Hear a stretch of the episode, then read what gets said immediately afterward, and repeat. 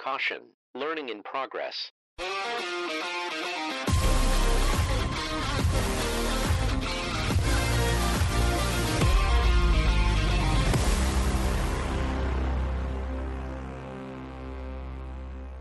Hello, everyone, and thank you so much for listening to another episode of Smarter Every Season. You probably get sick of it at this point, but I'm going to say it again. It is the podcast brought to you by the product support team here at Precision Planting. If you're new to the podcast, what in the world have you been doing? But still, we're glad to have you.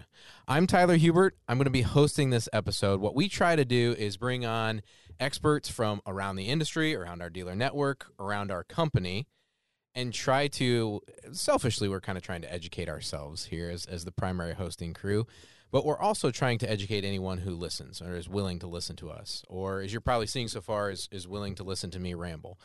But I'm, I'm excited because I do feel like I have a room of experts, sans myself here. So Don't let's, knock yourself down, Tyler. I'm, that's why I'm so short. Huh? That is the voice of Hans Stutzman. He's a regular contributor, host... Voice on voice. the podcast might be, might be the right voice might be the right word for it. But when you put the headset on a little bit ago, you said I, I can't remember the last time I've I don't this. know when the last time is I've been here. It's you, been a while. You better get ready because in, in not too awful long, we're gonna be batting out spring episodes. Yeah, on an every Thursday basis. Yeah. So for you listeners, I'm sorry you have to hear my voice a lot this spring. Well, we'll we'll do this episode and then maybe give him a little break. We'll give him a break for it. Yeah. yeah. Tristan Herrmann is here. Uh, if you don't know Tristan uh, and are trying to place him. The joke from Winter Conference is that he was part of the Herman brothers. That's I object to this statement. Oh, no. Oh, I've already offended him. We're a minute and a half in. Um, you and Aaron Herman were Correct. the presenters at Winter Conference around, I mean, to say it was a symphony presentation is probably selling it a little bit short. Yeah, we covered a lot of sprayer data and, yeah. and testing that we've done. But, yeah, yes. so, so Aaron and I kind of grew up together. He's about five years younger than me, grew up in the same area. Uh, but we would be second cousins, and so okay. I, I object to the statement that we were brothers. I have a brother. It's not him. And I don't like him, and I don't like Aaron either. So, no, well, you kidding. Can hardly tell it in the way you two present. Oh, man. Um, you would be the darker-haired of the two. I think that for, for somebody to try and place, which one were you, I don't Aaron have the nice, gravelly voice of an Aaron Herman. Yeah, but, he does uh, have. He, he, I, I have he misses... He misses calling in a rock band, I think. Aaron's sure, got, sure. Yeah, he definitely did. Uh, Ken Sauder is here. Ken is a region manager in, I'm going to butcher it, Indiana, but eastern Indiana? Uh, northern Indiana, eastern, western, whatever. Wherever wherever they need. I'll, I'll go where you got questions. Your assistance. Uh, what's new in Indiana, Ken? Oh, I'll tell you what, we've had a great run here in January. Planter clinics are in full swing, uh, meeting with growers. Uh, running a lot of great questions, conversations on agronomy and how to improve operations. So it's it's a great time of the year to be involved with Precision. Good deal. Good deal. We're happy to have you back. We had you on, I don't remember if that was a year ago. I think it was a little over a year when we're talking yield sense. You're a, a man of many, many talents and industry-wide knowledge, so we're glad to have Wears you back. Wears many hats. That's right. We just share all the mistakes we've learned from. We've made a bunch of and them. Some we haven't learned from. Some others have learned from. Or some others have done. So, gentlemen, here is the goal for today. Um, about six months ago, our podcast team ran a survey with our dealers. Actually, it was a giveaway. We gave away a cooler.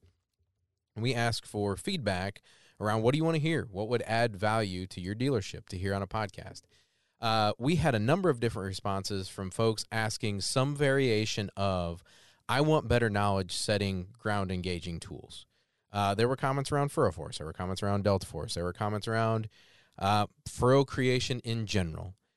So, um, in lieu of having a fourteen-hour podcast where we dive into each of those individually, I have decided that what we're going to do is focus on three of our products and talk about what is the standard setting, what do I look for to evaluate them, and then what would be the next step if the standard setting, and I'm, I'm using air quotes here, doesn't work.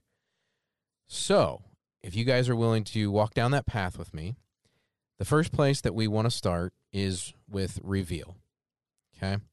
So can anybody tell me or walk me through what is the standard setting with Reveal? Yeah, and I, th I think we really got to quantify here what your tillage operation is as well, right? Uh, we got to start off, are you in that no-till? Are you in the cover crop? Are you in a, a strip till? Uh, each one of those dictates a different standard beginning stage where I'm going to start. Now, for many of the dealers, they already have in their, what I call their back mind, where we're going to set this for every grower because we kind of know the grower's operation. But the challenge becomes now when that standard doesn't work, where do we go? So the question starts to come, you know, if, if I'm getting in, am I getting the depth of penetration with my, with my tines on my row cleaner is part of that question, right? So where do I have my wheel set? Where do I have the depth of the tine? Because those are independent, and uh, I I can't assume the grower knows how to set that correctly. How many of those are set halfway correct before they go to the field, Ken? Like just as we talk through this, like a lot of times these are set in the shop before they take off. What's what if you're if you're given some advice on where would you set this for for going to the field? Um, Well, we, we know the average grower is going to be, what, that inch and three-quarter to two inches deep on seed. So we want to go at least about an inch and a half if we could with my depth of my tine. But, and as far uh, as ground engagement. As far as ground engagement. But, uh, you know, if I'm in a no-till, I really don't need to go that deep. You want to sit more on top of it. Sit more on top. You're just trying to clean off the top because I don't have what I call that in, integrated or that uh, worked-in stalk scenario at that point. What pressure would you recommend these guys run at? If they're gonna, if you're gonna go to the field and set air pressure, what's the standard? What would you expect guys to start their air pressure at? Yeah, it it really depends upon what my, I always say your soil and my soil, and definition of your soil and my soil is different, right? Uh, the harder the soil, the the more air pressure it's going to take. The softer the soil. So do I have a, a heavy loam? Or am I sitting with the sand? Am I sitting with with uh, what I call my heavy clays or my light clays? So understanding what I call the clay content. So we talk a lot about our sand, silt, clay mixture, but uh, that also affects how hard that soil becomes as well. And am I, am I in my first field in the spring? Because I'm going to be much more mellow than after I've had a bunch of pounding rain. Sitting on top of it. And hard. You're, I think interestingly you called that was hard. Can mean different things for different growers. Right. What you say is hard in the clay is different than a hard in the sand, which is where you're getting to the, the difference in, in soil structure. Correct. Correct. We run into that a lot. I got some soils will, I mean, it's it's like a roadbed. Uh, so so that scenario is is much different than my grower. You know, I've, I'm blessed with the fact that I have a lot of black black soil. Uh, does not compress near as easy. It's almost to where I can get into some mucks and it's it's trying Still to float. Okay. Yeah. So we can run anywhere from twenty to, to fifty pounds, depending. And still on. Not be too heavy. Still not be too heavy. So what's my evaluation look like? If, if let's say, just I'm I'm saying this because this is our order guide indicates that ninety-five percent of conditions we would recommend starting with the tine wheel. Okay. Now. Again, that's a general recommendation, right? So for anybody who's listening who says, no, we can't start there, we always do, okay, understood. ninety-five percent of conditions here is, is we would generally use the tine wheel. So if I start there and now we have a uh, integrated coulter, right? But I'm going to say that the the standard, if you will, is the gauge wheel. So I have the gauge wheel and the tine wheel.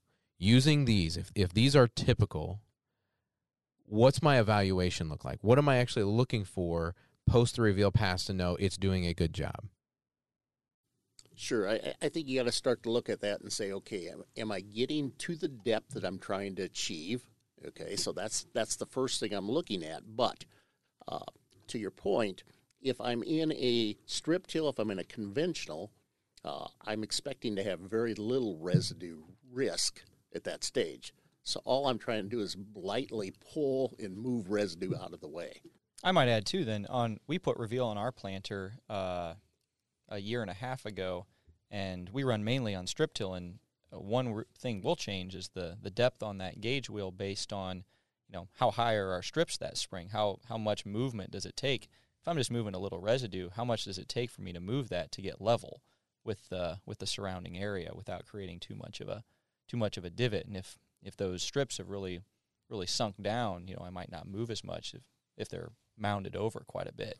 And that's um, and that's dependent on the weather of the winter as yeah. to how high your bed yeah. was. Yeah. Yeah, because some, you know, and by the same token, we've sat here this winter with some pretty heavy frost in some areas. Uh, that that's going to mellow out soil until I get my hard beating rains. Yep. So I'm expecting pretty soft conditions this type of year. Sometimes we get those those heavy March rains, and at that stage, you're starting kind of behind the gun that it's pretty. It's going to be hard. Pretty hard to begin with.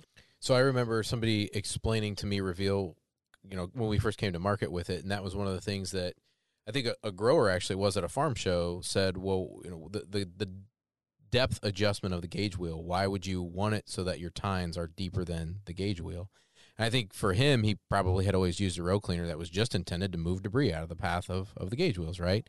I think what you called out, Tristan, is basically that that would be an instance where I actually want to do some light tillage. Yeah. With those with those tine wheels, I actually want to try and knock down any, for lack of a better term, humps of dirt that would give me a flat path. It's not just about moving the debris out of the way, but a flat path for basically my gauge wheels and row unit to yeah, come through. Yeah. So to Ken's point, the the tillage program I worked with a fall-in, if I use tillage at all, what I've done this past spring, what kind of winter I've had, it really, and and what how am I coming through with my planter? It all factors into the. the preparation for, you know, the, the opening discs uh, right after it, um, it really plays into it. Yeah, and to this point, you know, we, we also got to have the conversation is, if, as I look at every field, and, and I always make the statement, everybody kind of laughs at me, but eighty percent of the field is really in pretty nice conditions when I plant. But there's twenty percent that's a little damp. And I, I use the example that your definition of damp, my definition of damp is different. I use the example that my definition of damp changes whether it's April first, May first, or June first. Okay? So, so and, and, and we all know that when I'm looking at whether, you know, here we are with Reveal, we're talking closing wheels, we're going to talk down pressure, but we know that that's a different scenario in the damp areas than what it is in my dry areas. So, well, let's let's make sure as we're evaluating, and, and the second question I have to ask is, which part of the field are you in, okay? And I also make the statement that I know if I've been in the fields for five days, I'm probably much drier conditions than the first day I started.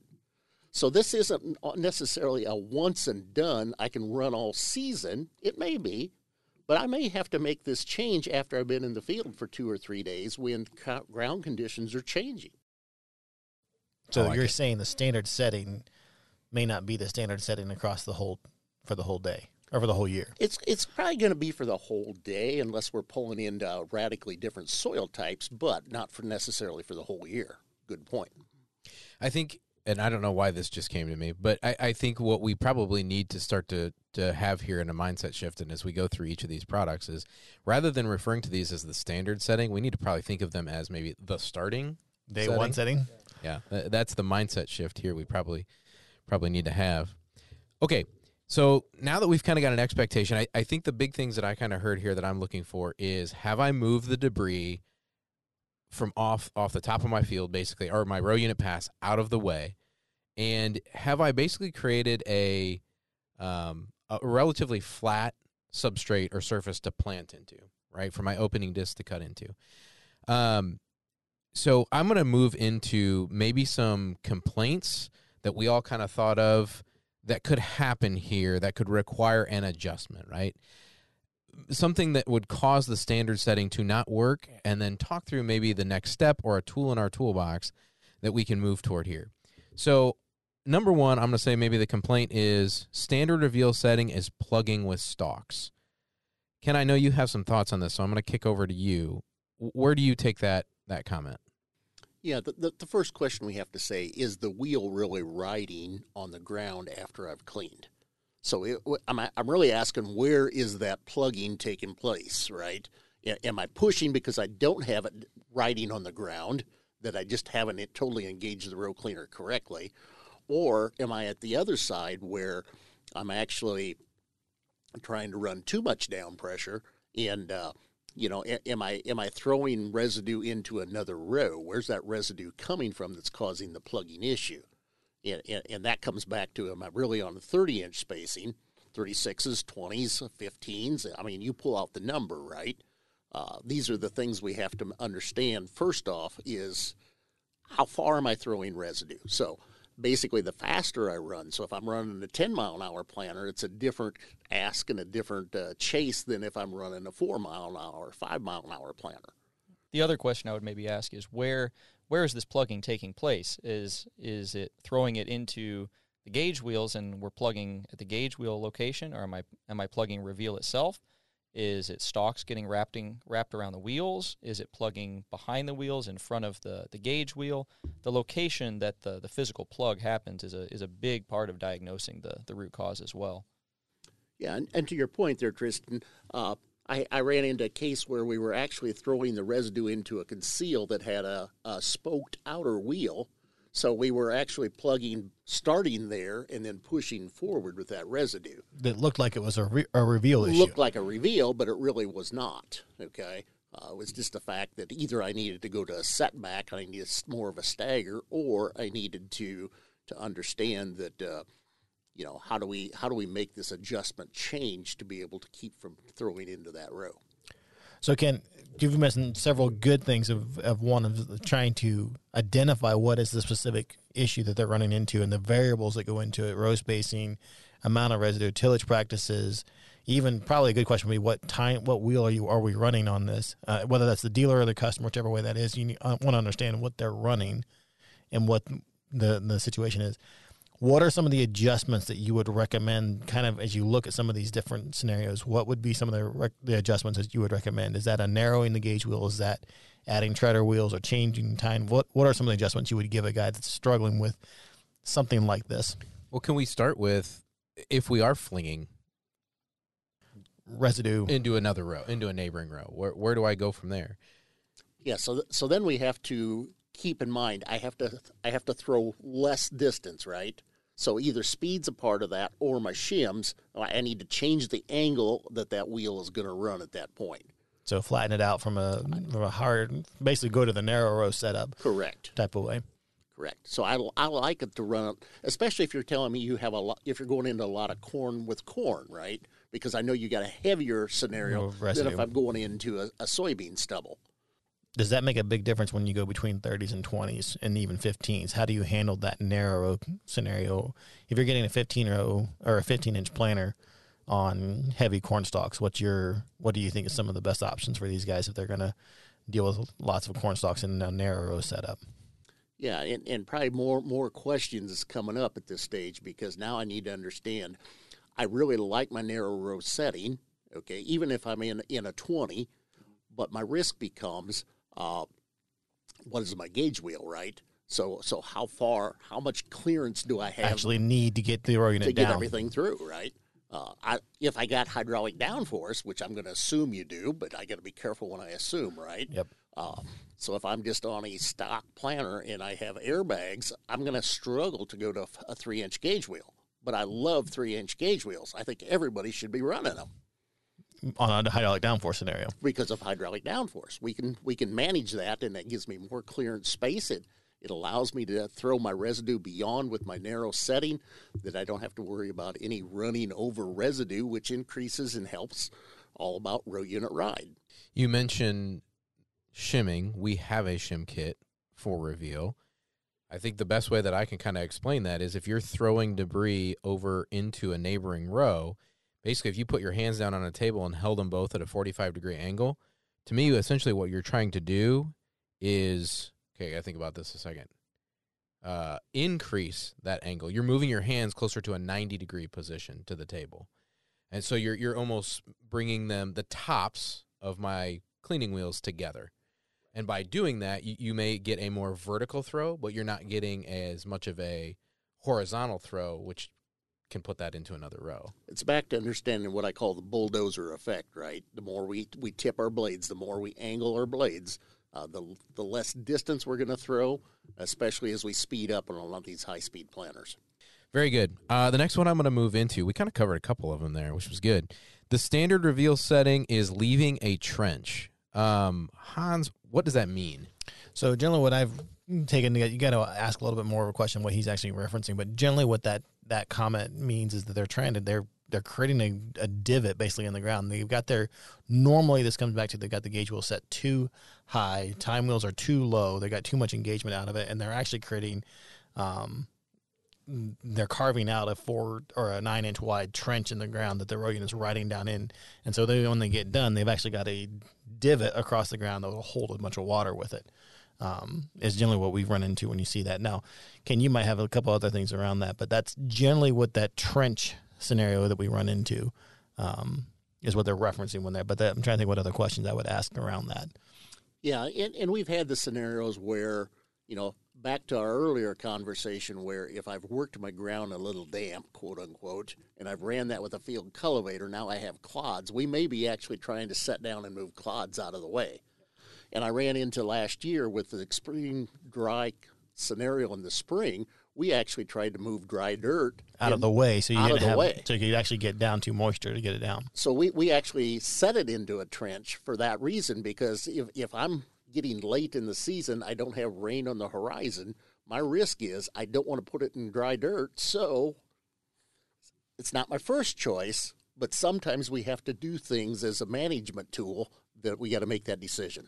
So, Hans, what it made me think of kind of when you were talking there is is trench is probably what we hear, but you're almost basically gouging yep. the ground at that yep. point. Yeah. Yeah. Well, so and, and or I, plowing. It's often called as plowing. Yeah. I mean, the other way guys would describe it that way. You're you're almost back to some of the challenges, if you will, of a fixed row cleaner. Correct. Right? When you get yeah. Yep. Okay. And the idea is that, I mean, if you're trying to accomplish that, that's one thing. Um which is great, and you can actually use Re- Reveal to do that because you're riding on a gauge wheel. You can set that that control fairly correctly. Yeah. Um, if you're having dealing with the fixed row cleaner, you get the fun of it's a plowing on one end and it's not touching on the other end. So, um, but that's the the concept behind of creating that plowing trench with it, and somewhat of a it, it can do what you want it to if you're actually trying to do that. Yeah. So I think there the takeaway is, to Ken's point, it could be something that I want if it if it.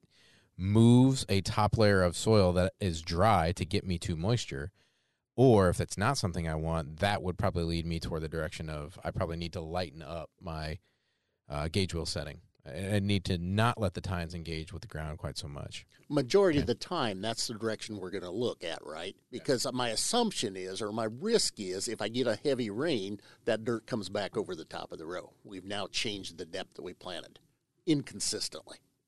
Okay. The the other thing I want to call out a little bit on this, and Ken, you can touch on this a little bit, but um, in the past, one of the things that we used with that was what we called a treader wheel. On a conventional row cleaner, a treader wheel helped prevent us from getting too deep in that scenario. Um, Reveal has a treader wheel as well. It's used slightly differently because of how we have that set up. It's another lever we can pull, um, but it wouldn't necessarily be, it's not as much for trenching or creating a trench issue, is because we can have, we're riding on the gauge wheel on the backside of it. But it does make a difference when we talk about moving residue and keeping residue down on, on the down. That actually, the treader wheel is, a, is another lever. I'll just roll it over. It rolls it out it. instead of yeah. throw it in the air. It, because we're sitting on top of it, it basically pins the residue to the ground before the tine hits it and then keeps it and moves it, rather than throwing it up into the air. So most commonly I'm going to see that in like a heavy cover type or tall cover? Or? Uh, it can be anything realistically. I mean, any type of scenario. If you get what corn on corn, corn or a heavy yep. corn residue is a great place. Where great place can... where you start to see dirt start to rooster tail off the top. It comes, it kind of gets elevated when it comes off the wheel if you don't have the, the treader. When it comes off the tine, the dirt starts to get elevated in the air rather than staying down and moving. Because it hits the middle of the wheel, if it's up high, it hits the more of the hub. Well, that doesn't move as much dirt and residue because the diameter of the disc is bigger. And so it actually needs to hit closer to the tine wheel so it actually gets moved out of the way and moved off to the side of the road rather than just fly. Basically it'll slide around it if it hits it in the middle of the disc. Yeah, it, and to that point, I really like my treader wheels in almost all conditions. And and here's here's the other piece of it that we haven't even discussed is if I have a treader, my residue doesn't get quite as fluffy. So think this through with me. If I'm going to plant, and, and, and, and what am I trying to do? I want a nice bare strip. I want that to warm up quickly. I don't want my residue to come back over the top of it. And we've all made this pass where we know that we get a nice sunny afternoon, sixty-five degrees, and all of a sudden we get a nice ten, fifteen mile an hour wind. If I've gone through standing bean stubble, we've pushed it aside. If it's puffed you know, puffed up, so to speak, it can actually move back over the top of my where I had just made the pass. So I cleaned it the day I planted, but a day later now it looks like you got residue laying back over the top. It's of your called row. The eraser wind. It erases any trace that you've been in the field. It just right. rolls everything right back across it again. So you're saying in that situation, if I start with the treader wheels, I kind of, if you will, move it and mash it down. You do. You and do. Keep it down so it doesn't get fluffy. Wind won't catch it as easy when you get done with it. Okay. That That's why, as a whole, I like it in almost every condition for that very reason. Yeah. The only reason you might not want it is if you really do need to make a big out, gouge. That's, a, if right. that's the you're only time a, scenario that we've seen where you don't yeah, need it. You're in a five percent scenario at yes. that point. Yes. So let's say standard reveal is not moving everything out of the way. That's a little bit vague, but what comes to mind when you guys hear that? Comes a real. I think the first thing in my mind. Can you correct me? But the what conditions are you are you in? Are you in a no-till condition and you've got really high residue? You're trying to move a bunch of residue out of the way, or is this you're in, you've got tillage and you've got washouts or something like like something that you're high or a mixed residue with soil, or is it clumps of residue you can't get moved out of the way because it's a clump of six inches of residue and then the rest of it's consistent um, from like a flooding issue or something like that? That's kind of the questions I want to I want to know. What type of residue are you in that you're saying you can't get moved? I, I run into this a lot in my cover crops. Let, let's be honest about it. Uh, and, and then the second question has to be, so everybody's definition of cover crop is radically different. Mm-hmm. I mean, if if it's six feet tall and you're going through green cover, that's different than if it's, uh, you know, eight eight to ten inches tall. How well is that root system established? Exactly. Have you, have you killed it off yet? All those kind of things make a big difference. And, and, and I've got a lot of covers that I like at what I call a thirty-five, forty-five pound uh, rye or something like that. It's not real thick. Now, yeah. if you're going to go out and run some seventy-five, eighty pound rye and you're going to let it get knee high, uh, you know, first thing I'm going to start. Harder to, that's a lot harder to clean. It's a lot harder to clean, right? So do I have the right wheel? Do I need the tine wheel or do I need that bevel cut wheel, right? I mean, we, we got we got a reason why we offer different wheels. Kim, what's your best, I'm going to interrupt you. What's your best recommendation for when you need the tine wheel versus well, the blade or the, the bevel cut? What's your best, right, shark style? Yeah, I, I really recommend anybody in a no-till or a cover crop, if, if you're telling me you're one hundred percent that direction, I don't see much need for a tine. Okay. You're going to cut on top, you're going to right on top of the soil, pro, firm soil profile, cut and slice and move stuff out of the way. I call it the slice and dice effect, right? Yep. Uh, I mean, that that's what I'm trying to accomplish. So let, let's make sure we, we equip that grower for success to begin with. Okay, I have a dumb question. A tine wheel, the tine is going to act more like a finger to actually move it. A blade is going to cut. More so, yes. To tell you one hundred percent, no, I will not make that statement. But as across the board, that is our whole target, right? I love tines in, in a conventional. I love it in a strip till. Uh, I like it in a, a, a vertical till. But uh, once I start crossing the line, and, and, and now the challenge becomes, so I got a grower that's seventy-five percent no-till and uh, twenty-five percent uh, conventional till. Conventional. Uh, I'm, I'm going to err probably more so with my with my my my razor style, my shark tooth style type of bevel cut wheel at that stage. The risk of running a bevel cut shark's tooth wheel in a conventional tillage environment is that it is going to try to move everything that it contacts with. So it's really easy to grit that. It's not picking anything out. It's not picking anything out. So if there's soil mixed with, with residue, it's moving all of it out of the way. It's going to create a big, if you want to trench something, it will trench something very quickly. It'll be a nine to ten inch wide, two inches deep trench when it gets done with it. So as opposed to a finger that'll sift through residue more. Um, slot a spoon versus a versus a knife is, yeah. a, is, a, is a good way to describe it. Because those tines are, for lack of a better term, skinnier than what they are on the blade. Basically, they, they the finger bigger between. Components are what's going to get yep. kicked out of the way. Yep. The smaller components are going to sift to the bottom. Yep. Okay, I can. I, I like tines, but t- tines will let dirt fall through it. And that's really what I'm looking for, right? In a conventional till in environment. In a conventional, in a strip till, uh, both of those scenarios, I like that. All right, gentlemen, we're going to switch gears and go to DeltaForce. Let's talk about our downforce settings. When I get out and I evaluate if I'm doing a good job with my downforce setting, what am I looking for? I mean, the first, he has loaded, loaded questions, doesn't he? Man, this is a loaded question. I mean, the first thing we always think about when we think, am I doing a good job with my downforce system? Well, what state do I need to be in to evaluate that? And when the closing system comes through and, and wipes out that trench, now all of a sudden it's in a, we're in a much harder environment to analyze our, what kind of job our downforce system is doing. And so, I mean, my first step, I want to pin up that closing wheel. I want to, I want to hang that up so I can actually evaluate for a, a longer stretch what my, uh, what my downforce system is looking like. I think it's interesting that the furrow, one of the FurrowForce engineers yeah, the furrow, that made it really easy to evaluate closing and, and furrow creation is the one that made that comment. I, I agree with you, Chris, Tristan, on that. And, so. and to that point, why did we come with a lockup tool? We did. Right? That's exactly why we built the lockup tools, because we want to evaluate the downforce, the furrow without be prior to a closing system. Because that because is FurrowForce does such a great job. You know, we want to we want to make sure we uh, can get that out of the way to help analyze things happening up front. That's a great opportunity to step aside and remind everybody that today. Today's episode is brought to you by FurrowForce. it, it, it's an easy way to get forgiveness, but I've screwed it up with the front yeah. side. Well, can't solve so. all problems. Can't can't cover every multitude of sins. Now that I adequately sidetracked us, back to your yes. point, Tristan. Of I think you're one hundred percent correct. Of, of and it's you made this question of the state, like even ground conditions across the world, across the, all over the U S and internationally. What is the condition that you're actually playing into that makes a difference on whether you are doing a good job creating the furrow or not? Yeah, and, and, and I always say, let, let's back up and go the other way. Uh, what am I really trying to accomplish when I talk about downforce, right? I mean, all I want to do is, all I'm doing is transferring weight from the bar to my closing wheels, my or my gauge wheels. My gauge wheels have to carry everything that I don't have on the front bar. Front bar is carried by the transport tires. So how much do I need? And I always tell everybody, just enough. How's that for a good answer? But okay? What's that just enough? I want a number, Ken. Everybody wants a number. And, and back to my point, it changes by the day.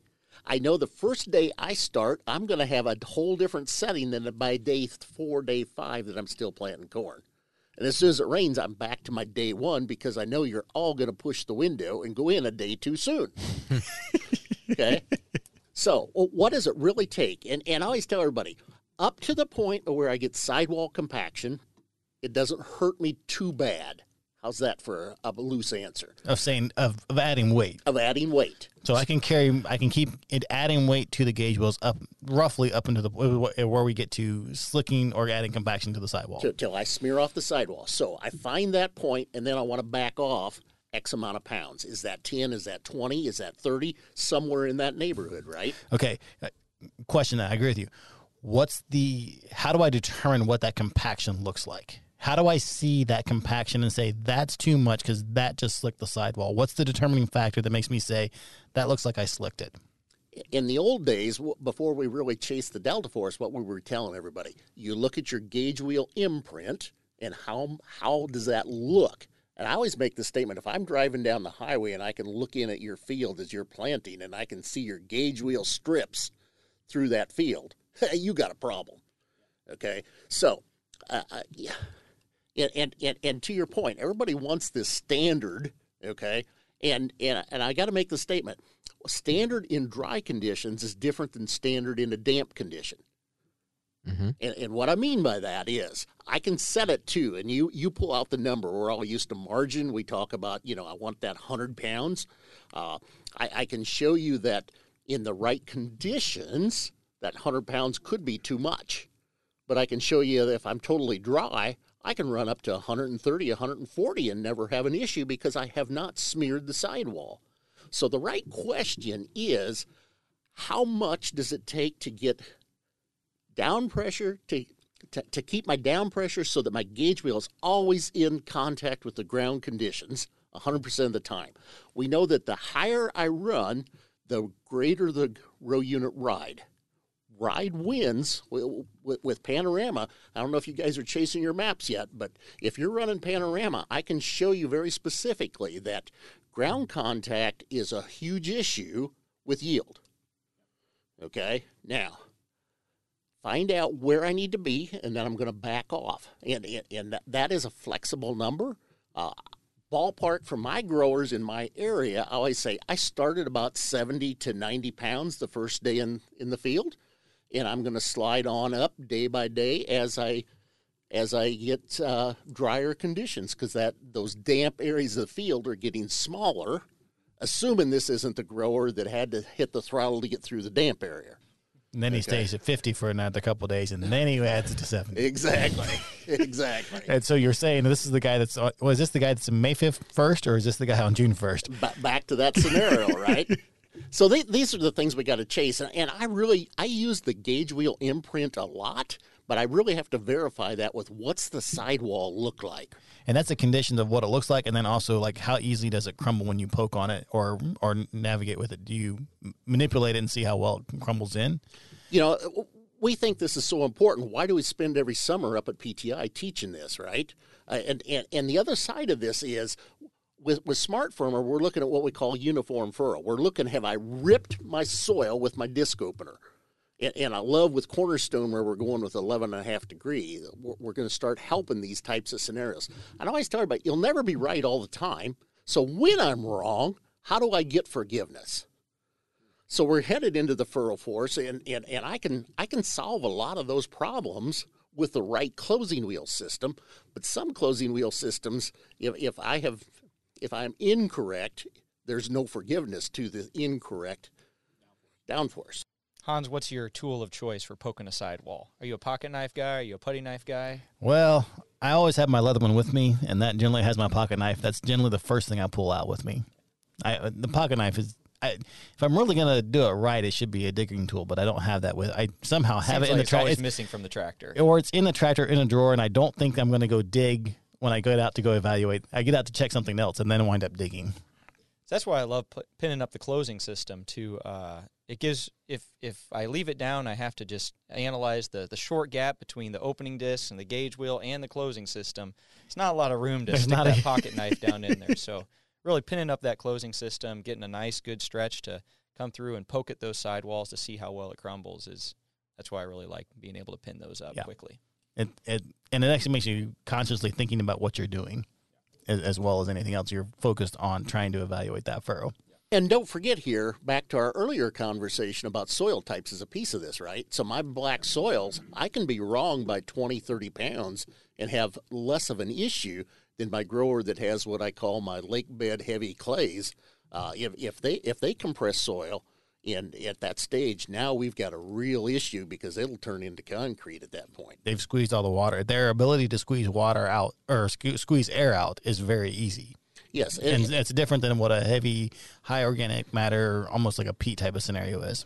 And we talk about this at every planter clinic, right? When I'm looking at your soil density, you're fifty percent raw soil, you're twenty-five percent of a pocket of either moisture or air. When that ratio changes, and, and that's really what we're chasing here, is so if I'm thirty-five percent of those air pockets and, and the rest of it is water, that's a different answer than if I'm looking at it. You know, last last spring, I had a lot of growers struggling. Uh, we, we were around one hundred fifty, one hundred eighty pounds of, of down pressure because we had the capability, because it was totally powder dry. Let's say I get the complaint of I'm in the standard setting, which, by the way, by means of the twenty twenty, I'm thinking of standard being one hundred pounds, just because that's where you start and that's what standard is labeled as, okay? But let's say uh, standard setting is leaving shallow planted seeds. Yeah, and, and you know, we, we got to start chasing this. Uh, uh, let me just back up to, to your point of standard setting, right? I always tell everybody that is a really great hired man setting. Okay? and, and, the and, the and, grandpa setting. And, and my point is, if you're a manager, you need to be making that call as I'm driving through the field. Okay? There's a reason we have auto steer, and that's so I can do a better job of management. But if I have a guy that I doesn't want to do that. I can't watch YouTube videos while I do that. Oh, man. I am so sorry. That's for the tillage tractor. But, you know, back to your point on my shallow planted seeds. First off, I have to ask, is dry dirt falling down into the trench? So it's back to understanding trench creation. Is that affecting this? Or is it just the fact that I did not get to depth? And, and the second piece of this is planter clinics, we talk about what do we do? We have to make sure we've done the block test. And, and you guys in product support have done that here at Winter Conference a number of times. And, and, and how many times do I ask guys, I want to show a hands, how many guys have done the block test? And it's still less than half. Okay? So you've, you're assuming wrong things to begin with if you haven't verified these items first off. Okay, and that's not even counting the fact if I didn't have my gauge wheels shimmed correctly, now we're letting dry dirt fall down in the trench. Huh, I wonder why I have uneven emergence. Huh, it's because we have uneven moisture. Huh. It, it's, it's all these combinations, right? So it, I'm going to tell you at the end of the day, if I have shallow planted seeds, it is ninety percent chance it is not a, a down pressure issue unless you haven't gotten to depth. If you're not, if you're showing that you're losing ground contact. If I'm showing I'm losing ground contact, okay? And, and and I'm running into this, especially last year where I had a lot of dry conditions. My older planters where I didn't have enough bar weight, we were floating bars. And so you were still losing ground contact. And it wasn't a downforce issue in the context that DeltaForce wasn't doing what it was supposed to. It physically couldn't do. It was what you were asking. It was maxed out. Correct. So, Ken, as we talk through this, then that leads us to more of a planter maintenance scenario that's causing – my loss of ground or shallow planted seeds, and you're pointing to, you're saying gauge wheels. What else would you look for? Just some top higher levels. I know we can spend, we've spent hours on talking downforce or planter maintenance, but what are some of the quick things you would have a guy look for if he's saying I'm getting ground contact, but I'm still getting shallow planted seeds with DeltaForce? Yeah, you know, and, and, and we didn't even address the fact, do I have my, my bar height correct, right? Is is correct. That is, is it that, tipped forward or tipped is it back? Tipped forward or backwards? And and we run into this a number of times as well. So those are those, you know, we got to assume those are correct, but I got to be careful when I assume.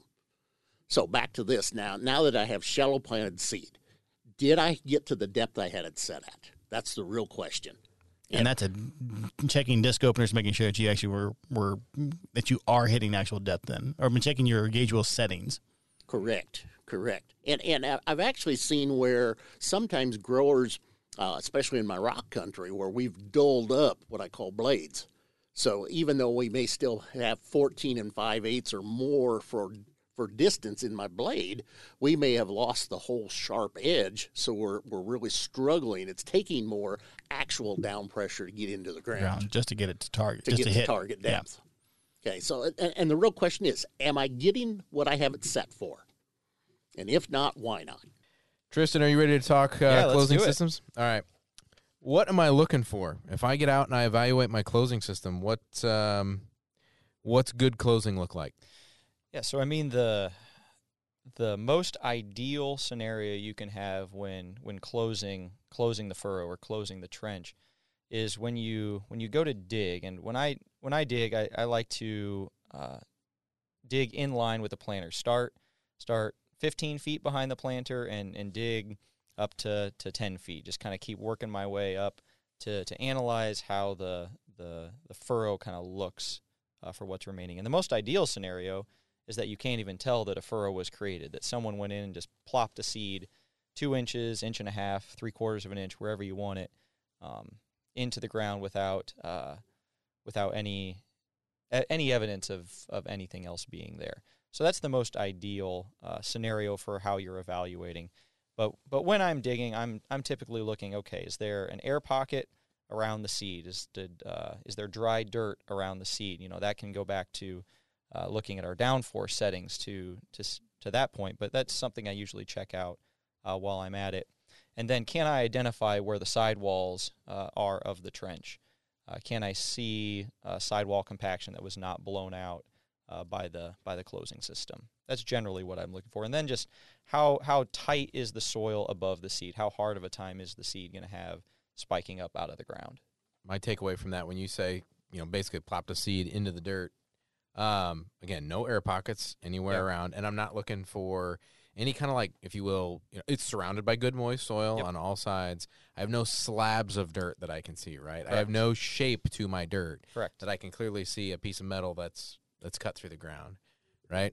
So I'm going to call the standard FurrowForce setting using two of the notched wheels. Yeah. Now, again, I understand a little bit of the, I don't know if I want to say danger here, but Uh, we say on the order guide, notched wheels would be recommended for ninety-five percent of conditions. So I'm going to say that's my starting point. That's my standard. And we'll talk in terms of like an automatic control, which I think standard mode is like thirty pounds. thirty pounds of margin, yeah. Right? Okay.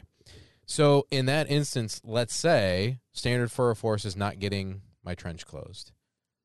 Where, where would you go from there?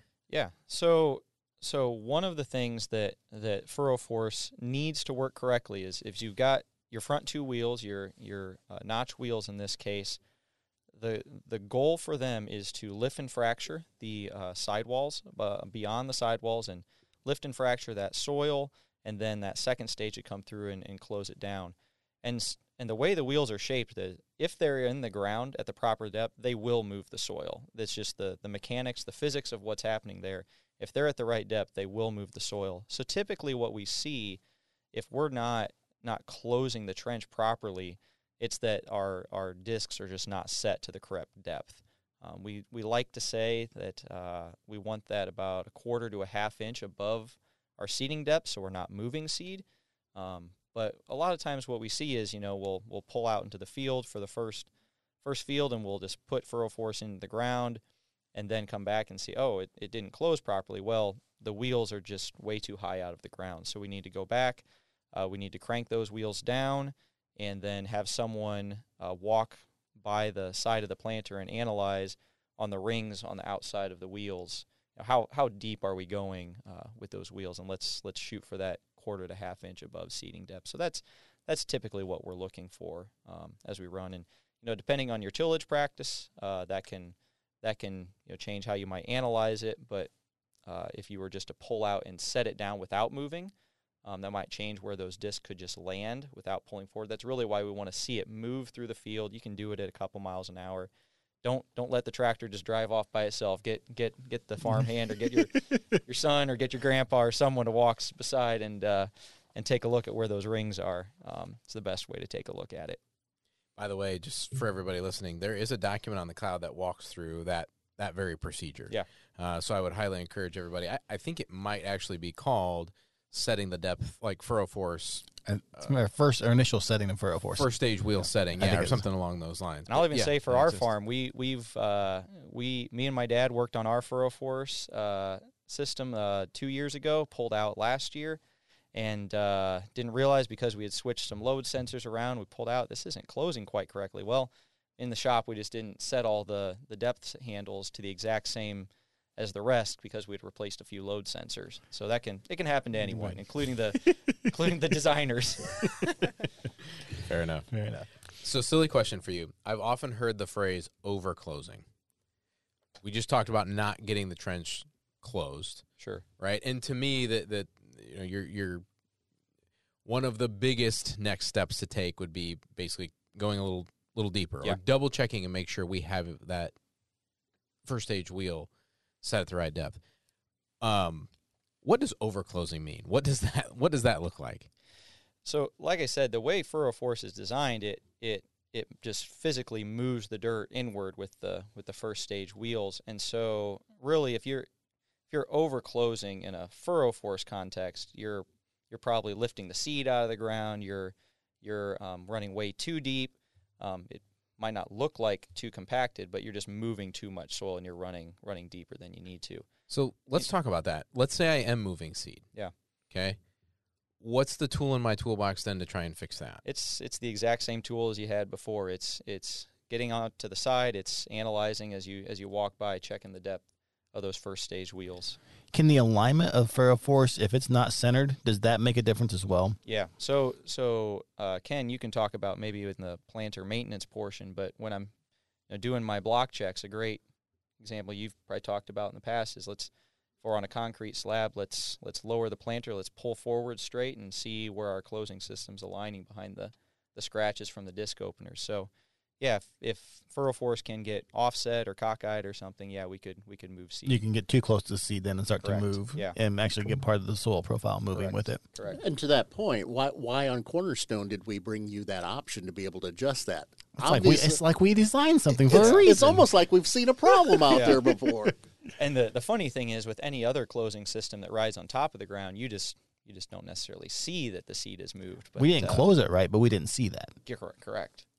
Is there ever an instance where I'm in light enough conditions or maybe even planting shallow enough that, you know, even if I back off the, the, the depth setting of my first stage wheel, that it may require me to go to a different wheel because it's just light, fluffy, flowable soil? Is, is Yeah, so a, a scenario where, like you said, the, the standard offering or the, the most common offering we use is that notch wheel. We think it, it chews up the sidewall and, and helps remove some of that compaction um, and and just helps leave a mellower path to the surface for, for ninety-five percent of guys. But if I'm in a scenario where um, planting soybeans at three-quarter inches or cotton at you know a half an inch to three-quarters of an inch, um, those notches are about an inch in depth.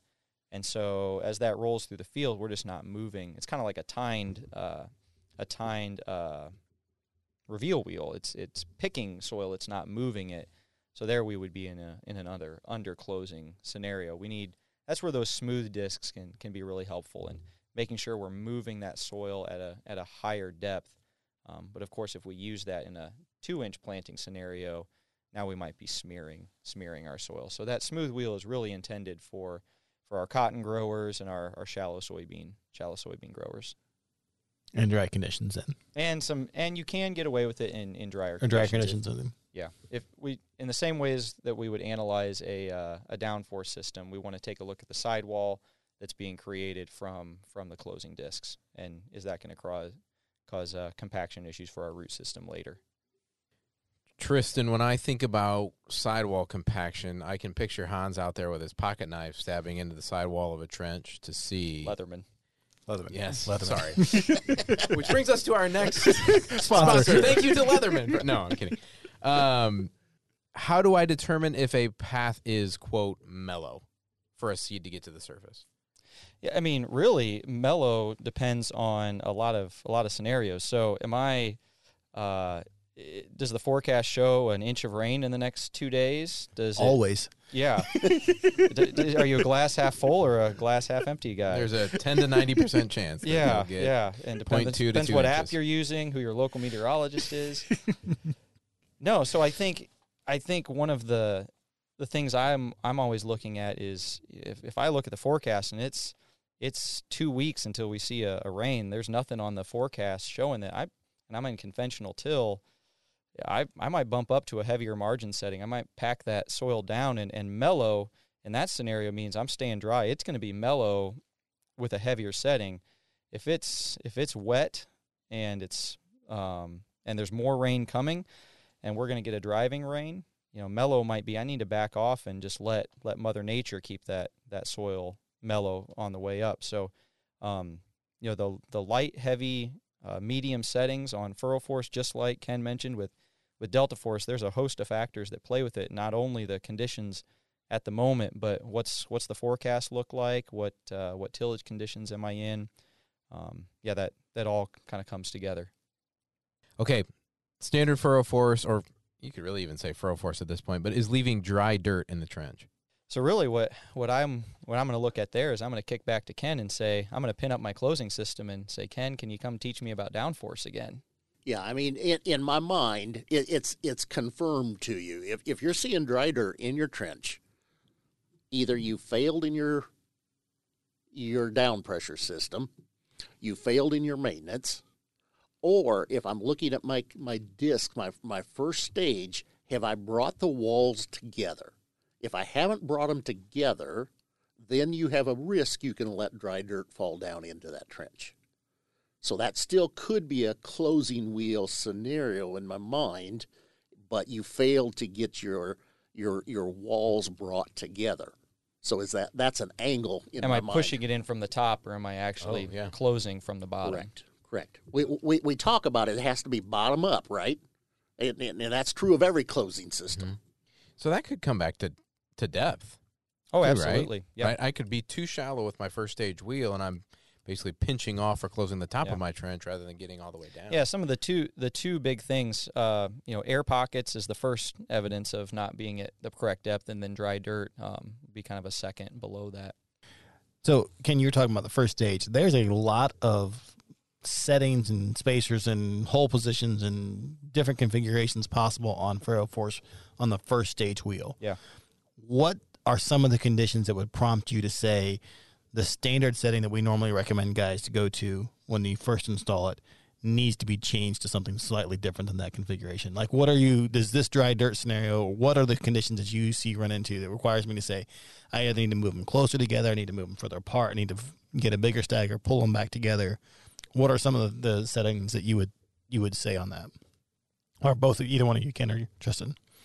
Yeah, I mean, and I'm really back to understanding which part of the field am I digging in, right? If I'm in the dry conditions, uh, th- then I got to say, have I brought the walls together? And, and, and we, we talk about where do I start. And I always tell everybody, so I got a lot of my guys starting what I call the two and the four position, right? But I, I'm in fairly heavy rock country, so it's not unusual. Some of our growers, we're going to start at one and four or one and five if I have to. Uh, You know, I don't like to start there, but if if if I have what I call those fist-sized rocks, I know what my struggles are before I ever go to the field. The the risk always of, of changing that up is, let's say I want to really pinch and lift, then I need them a little closer together. If I if I'm worried about rocks and need more resi- uh, material to run through it, yeah, we'll we'll move those wheels uh, forward and back, get that get that stagger. Yeah, and, and you know, to that point uh, is the fact that am I running my, my blade in the front to move rocks? It it does a nice job on bigger rocks, but the, those fist size is my biggest issue that I deal with. So rocks piece of it, but what about how close together you space them? How tight? Like we were, normally run, what is it, a, a bushing and three washers? Um, do you see a scenario where we, depending on depth that they're running it, or if they need to move them further closer so that, together. It really for the depends part. on how much uh, how much material you want to move. Let's say I'm running a, a three-inch gauge wheel, and I want to make sure I take care of the entire footprint. You know, I might run them at that, that standard setting. If I'm running a four-inch and getting a good footprint, and I want to wipe that out, I might uh, grow them a little bit further apart. Um, and if I'm having a lot of trouble moving that much soil, um, then I might bring them closer together. So if I was trying to run them really wide to get, take that's, care of that profile, but that I'm still much getting more soil you have to move. I might get um, an air pocket at the bottom of it. Correct. At correct. that point. So moving them together could potentially help with an air pocket scenario. Yeah. Um, in addition to changing my depth to go with that. Yeah. That would be the secondary thing to look at, but uh, yes, yeah. depth is the first one. Yeah. Spacing could be a second piece of that. Correct. I think you made a great point before we started. I, Tristan, I think it was you that had basically said uh, there's a lot of different mechanical levers that we can pull or mechanical fixes that we have. I think the challenge really comes into, do you understand or can you find what is causing the problem? Because um, the other one I have basically written down here is, and we've kind of touched on it a little bit, is but FurrowForce is plugging with rocks. So like Ken said, if I started at the two and the four, if that's standard, uh, for anybody who's unaware, basically uh, the, the piece of FurrowForce that you mount the wheels to has five holes on either side. Uh, so if you're in the second hole and the fourth hole, um, with the first stage discs, what Ken's saying is basically you, you can you can stagger those from one to five and allow more space for those rocks to actually flow through. Um, I guess, what else can be done there? I know we have shim kits. When would be an instance where I would use the shim kit? Would it help me with rock plugging? Yeah, so I think the order of operations we tend to, to look for is first, yeah, if we're struggling with rocks, let's do that extreme stagger, put, put the wheels in the first and the fifth position. Um, depending on the size of rocks, let's bring either, let's say it's all really large rocks and we want to bring those wheels closer together to try to ride over the really big ones. We might do that. If they're the fist size ones, we might go out, uh, provide a little bit more room for, for material to flow through. After that, we can look at shim kits. That changes the attack angles a little bit. And then you're starting to get into the trade-offs between, you know, closing action and, uh, and then just efficiency of not plugging, plugging so much. And then maybe uh, uh, going down the list a little more would be, you know, maybe the the smooth wheel, that w- the dimple wheel that we would offer. Again, trading off between uh, material moved, closing action, and, and efficiency of, of plugging. Yeah, I think as we get into it, if, if I have severe rock issues, I, I think the smooth wheel is a piece of that. Yeah. I will also call out, too, I don't know if I mentioned this, but we do have a dozer blade that basically you can put in between those two first stage wheels that will help to move move those rocks. That that is an option too. But I think the first thing that we all kind of established here is, and this, Ken, sounds like this is kind of what you coach, is I'm going to that one and five position first. That that would be my first line of defense there. That, okay. that, that is always the easiest. Now, keep in mind with that dozer blade, and, and we, we run that just about standard in, in my area, but uh, think through which rocks we're really trying to chase. So that, that's that's the other piece of the question I'm always asking is, if, if it's a big rock, dozer blades take care of that. If it's not the big rock, I can't always, because if I set that dozer blade low enough, I'm actually going to push dirt at times. Which could then lead to dry dirt in the furrow. Which, which, which, right. I have a question, too, in terms of the, the mellow path kind of idea. So, okay, if if I take this back to DeltaForce, right, um, I would rather err on the side of compaction than not getting to my seeding depth, right? Yes, I understand that there's a there's a happy medium there. But if I, if I ha- you had said, Ken, I, I think, and I'm going to paraphrase here, but at a minimum, I want to make sure my gauge wheels are touching the ground, right? I want to make sure I'm getting to my planting depth. We know shallow shallow planted is always a greater cost than excess. Yes. So we've all erred over the years for the last forty years, always too much. Yes. Is there a direction then with FurrowForce or with my closing that I would lean more than others? I understand I'm trying to I'm trying to get rid of any air pockets. I'm trying to leave a mellow path.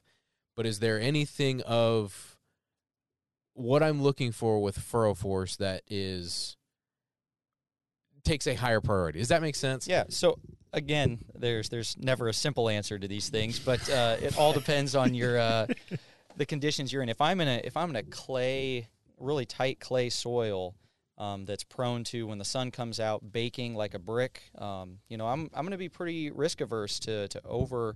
over closing uh, and pushing too hard with that second stage, because uh, the, the the worst case scenario is the sun comes out and bakes my top layer if I've compacted it like like a brick.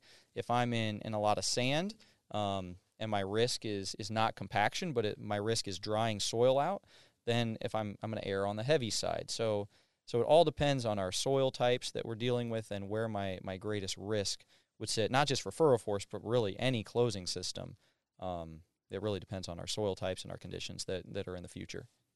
Yeah, a, a great area to talk about here, Tristan, because, you know, my my, my western Ohio soils, that what I call the, the, the lake bed effect soil, they almost always struggle with they're going to replant if if they overclose. Yeah. So we, we have to avoid that at all costs. Yeah. But uh, my, my sands, my northern Indiana sands, I could never compress soil hardly at that stage.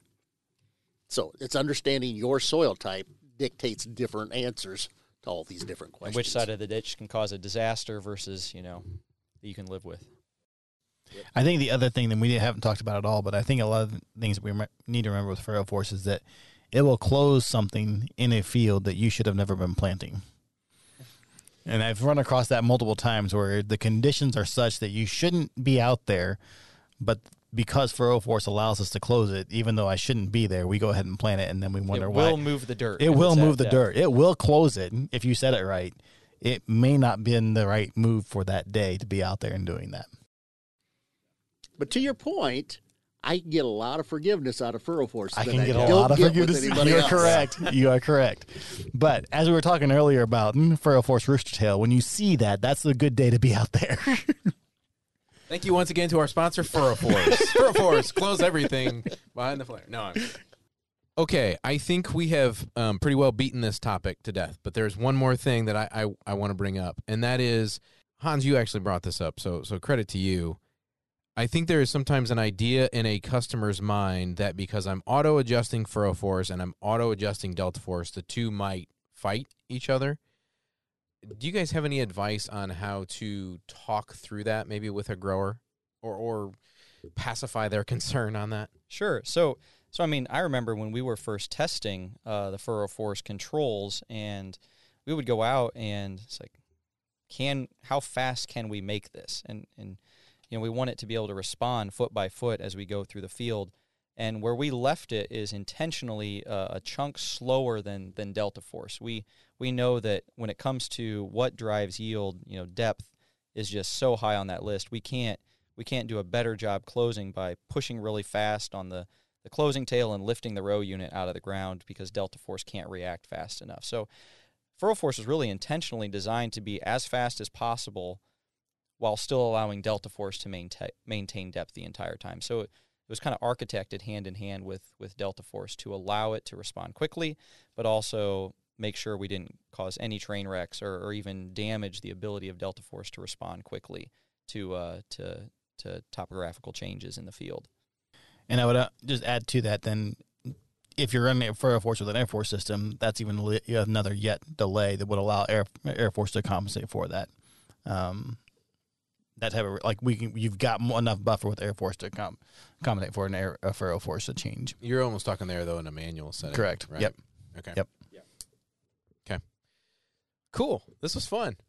Uh, yeah. As I expected, uh, Tristan, you asked a little bit ago, how long do these typically go? You know, we try to target the thirty-five to forty-five minute range. This is going to be a little longer, but okay. when, when you've got this much wisdom in the room, you just you just let it go. You let it go. You see what happens. Uh, gentlemen, thank you all very much for being here. I appreciate it. I know you're busy. Ken, I know you've got planner clinics and monitor clinics coming up. Hans, you're Hans. I, you typically run around product support, answering questions.